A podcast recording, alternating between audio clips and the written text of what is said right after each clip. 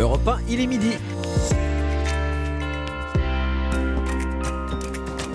Europe Midi, Raphaël Delvolvé. Bonjour à tous. La France est-elle prête à subir et à combattre des feux de forêt comme ceux toujours en cours en Gironde ? Un renforcement des moyens et des dispositifs pourrait être annoncé par le président. Emmanuel Macron se rend dans le Bordelais cet après-midi. Il rencontrera notamment les pompiers toujours mobilisés, mais qui vont pouvoir aussi se reposer un peu, car on constate sur le terrain une accalmie. Le feu progresse beaucoup moins vite maintenant. Nous en parlons avec nos envoyés spéciaux, mais aussi nos débatteurs. Le député Rassemblement National Julien Odoul et son collègue de la NUP LFI Antoine Léaumant. Le débat d'Europe Midi, c'est après 12h20. Et puis nous vous entendrons aussi, vous êtes pour beaucoup d'entre vous soulagés d'avoir enfin un peu d'air après 2 jours d'une canicule asphyxiante. 14 départements de l'Est restent toutefois en vigilance orange. Et puis Europe Midi, au plus près du peloton du Tour de France, 17e étape aujourd'hui dans les Pyrénées, Peyragudes, possible théâtre de la grande explication entre Vingegaard, le maillot jaune, et Tadej Pogacar, son principal poursuivant. Richard Virenque sera avec nous vers 12h50 tout à l'heure. Bienvenue à tous. Europe 1. Après une semaine de progression constante des flammes, de destruction quotidienne de forêts, on en est à un peu plus de 20 000 hectares détruits. L'espoir d'une bonne nouvelle naît enfin en Gironde, où le président de la République est attendu cet après-midi. Les feux de l'Andiras et de la Teste de Buge progressent beaucoup moins vite à la faveur de conditions météo plus fraîches, notamment. Il fait une vingtaine de degrés dans le Bordelais aujourd'hui. Allons voir la situation à la Teste de Buge, où se trouve Stéphane Plas.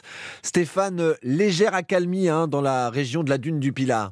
Oui, un ciel nuageux en début de journée, quelques fines et trop rares gouttes de pluie, un mercure qui flirte avec les 24 degrés seulement, est-on tenté d'ajouter par rapport à la canicule qui a régné ici à la Teste. Bref, on voudrait croire que c'est le début de la fin de cet incendie hors norme, mais le colonel Olivier Chavatte souligne qu'il est beaucoup trop tôt pour baisser la garde et se réjouir. Il n'y a pour l'instant aucun changement dans le dispositif. Nous restons extrêmement prudents. Nous poursuivons les mêmes actions qui sont produites.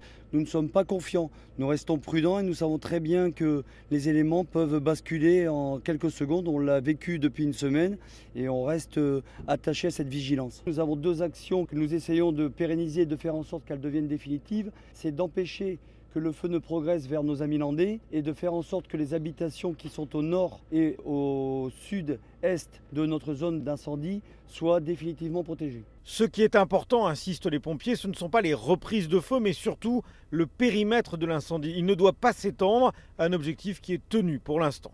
Merci Stéphane Plas, au plus près des opérations dans la région d'Arcachon. L'autre grand feu est à l'Andiras, dans les terres. Ce feu dont les enquêteurs pensent qu'il est d'origine criminelle.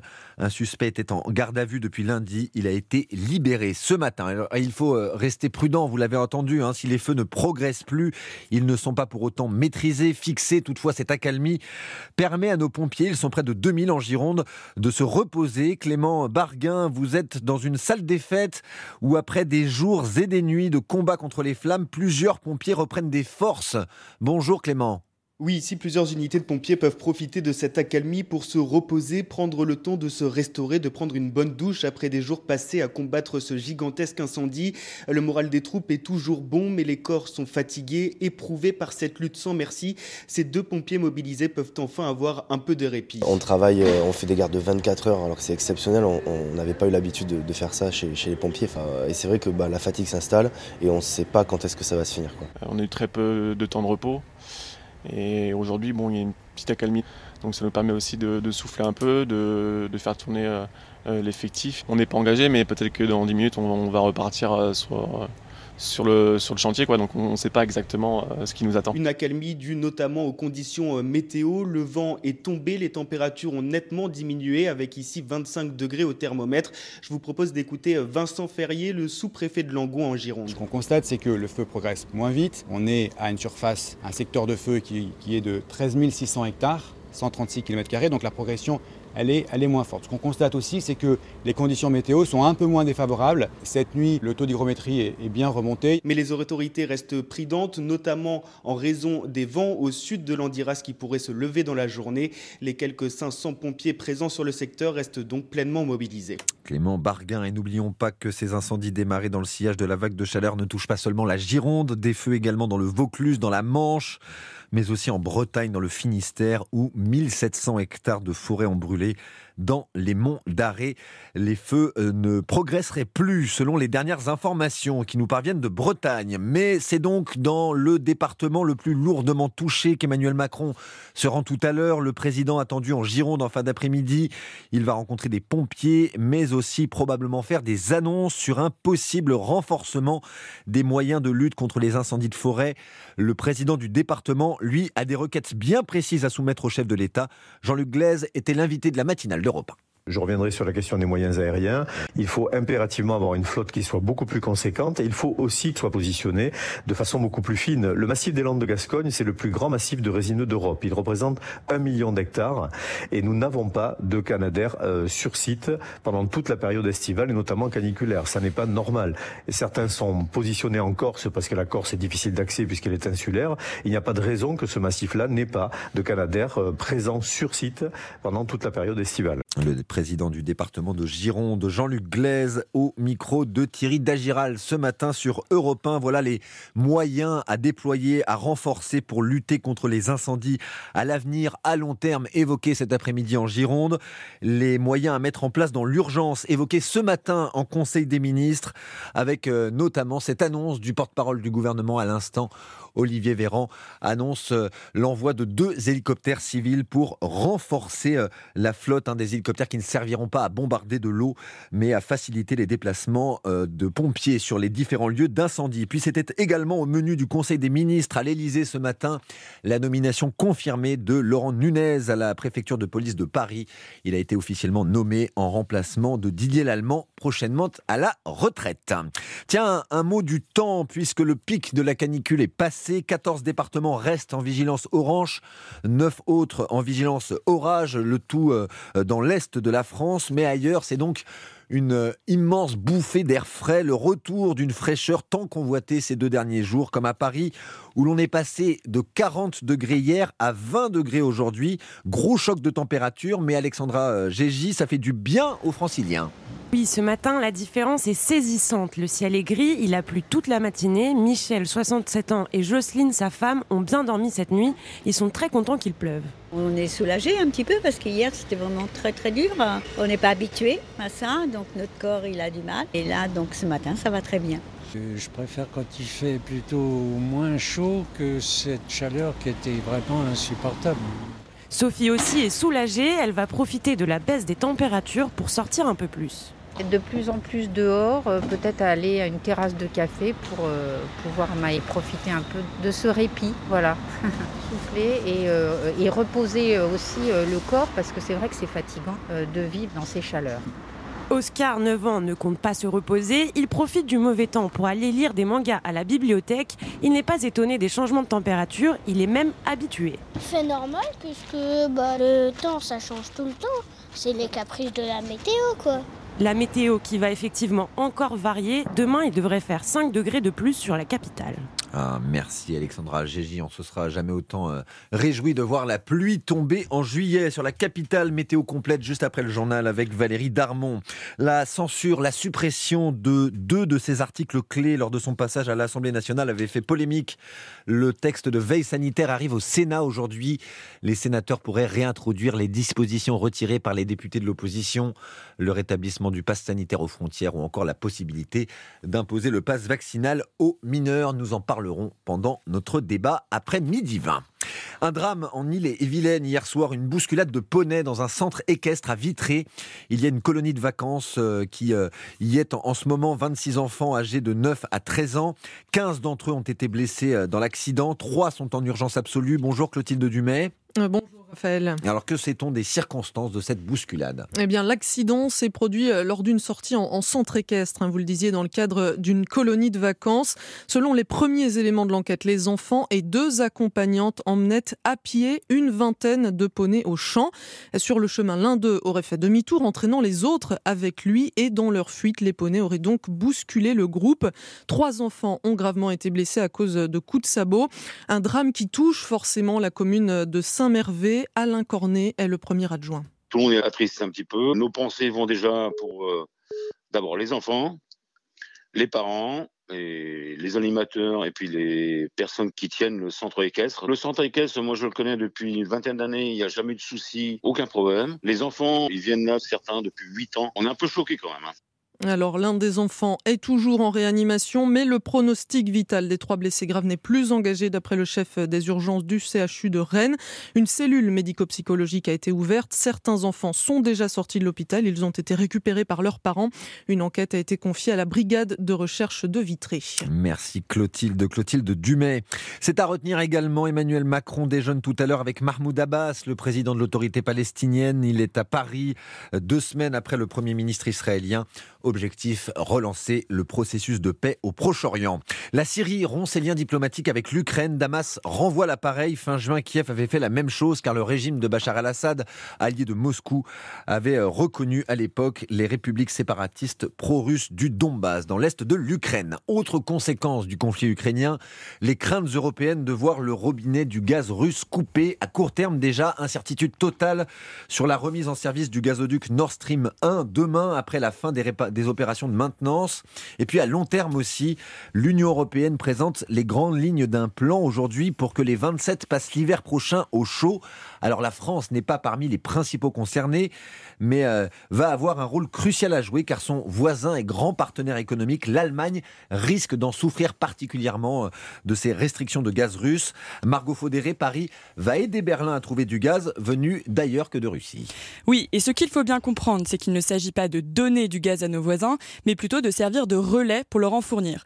Un premier scénario qui est envisagé au ministère de la Transition énergétique, c'est que les fournisseurs allemands se mettent à acheter plus de gaz américain, par exemple, et qu'ils se le fassent livrer en France, comme au port de Dunkerque. Selon Patrice Geoffron, professeur d'économie à Dauphine, nous avons les infrastructures nécessaires. La France a, à la différence de l'Allemagne, la possibilité d'importer du gaz naturel liquéfié. Nous avons 4 terminaux méthaniers.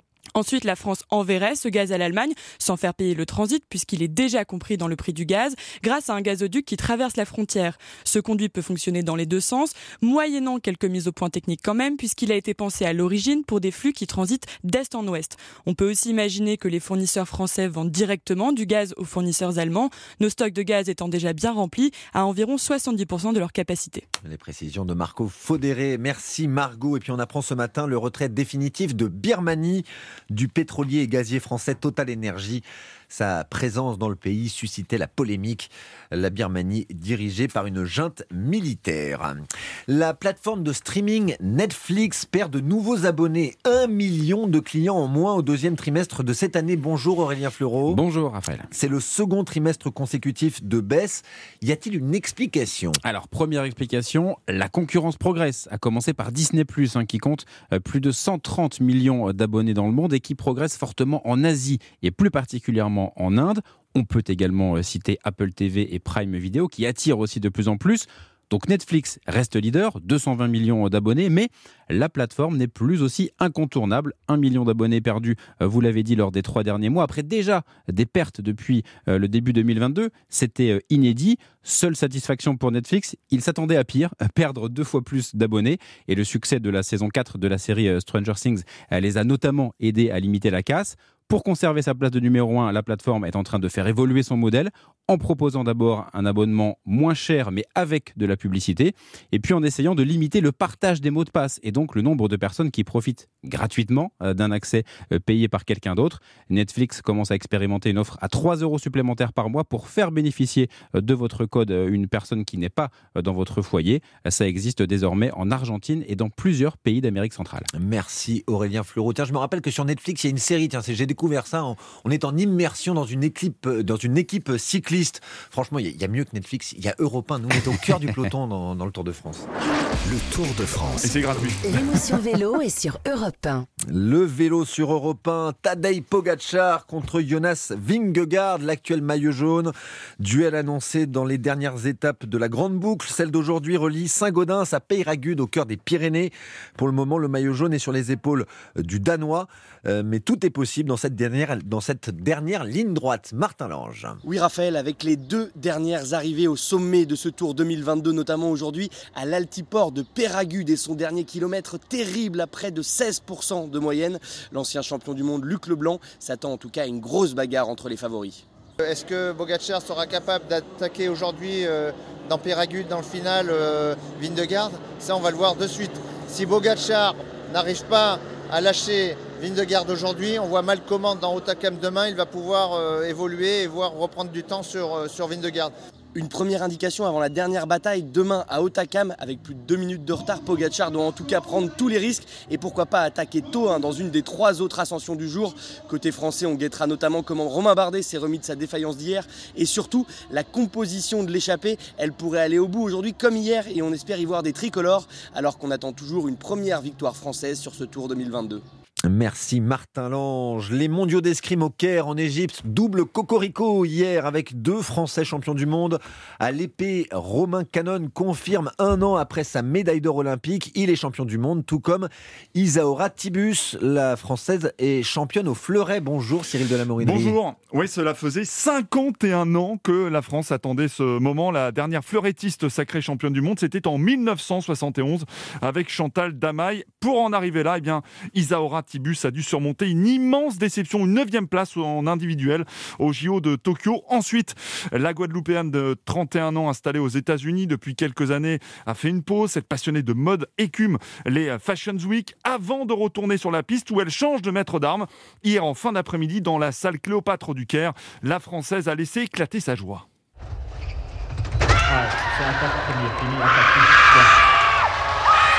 Immense joie, vous l'entendez. Et dans la foulée, l'épéiste Romain Cannone a confirmé sa médaille d'or olympique obtenue à la surprise générale à Tokyo. L'escrimeur de 25 ans, numéro 1 mondial de la discipline, a battu en finale un Japonais 15 touches à 12. En attendant, le total est plutôt intéressant et même très bon pour cette équipe de France qui a glané 3 médailles aux mondiaux pour le moment. 2 en or donc et une en argent avec Maxime Pionfetti. Merci Cyril de la Morinerie. Allez, la météo.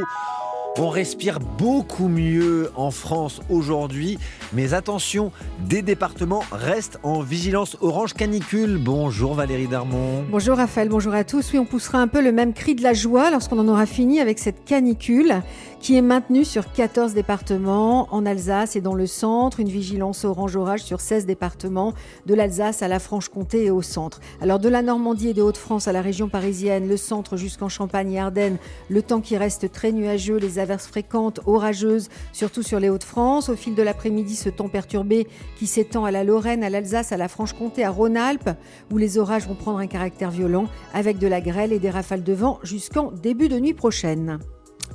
Et à l'opposé, Valérie, sur la façade ouest, n'oublions pas la façade ouest, de la Bretagne au Pays de la Loire, le Poitou jusqu'au nord de l'Auvergne, nuages et averses qui se font de plus en plus rares, les éclaircies de plus en plus larges, surtout entre la Loire et la Garonne, les maximales qui sont donc en baisse partout, sauf sur un bon quart sud-est où elles atteignent encore 34 à 38, 25 à 29 en général, pas plus de 22 à 26 des côtes de la Manche à la Bretagne, 30 à 34 du Roussillon au nord de Rhône-Alpes et jusqu'à l'est de la Lorraine, de la Franche-Comté et en plaine d'Alsace. C'est bien noté, merci Valérie Darmon. La météo, donc tous les jours dans Europe Midi. Maintenant, le choix littéraire.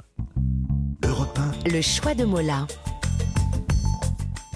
Le cap sur Bordeaux où tout l'été nous allons avec vous Stéphane Plas écouter vos recommandations à la librairie Mola, première librairie indépendante de France qui est notre partenaire pour le 5e été consécutif. Ce matin, un roman d'un auteur déjà connu, Stéphane. Oui, le Goncourt, amplement mérité en 2018 pour Leurs enfants après eux, avec Connemara, référence au tube de Michel Sardou qui clôt les soirées de fête.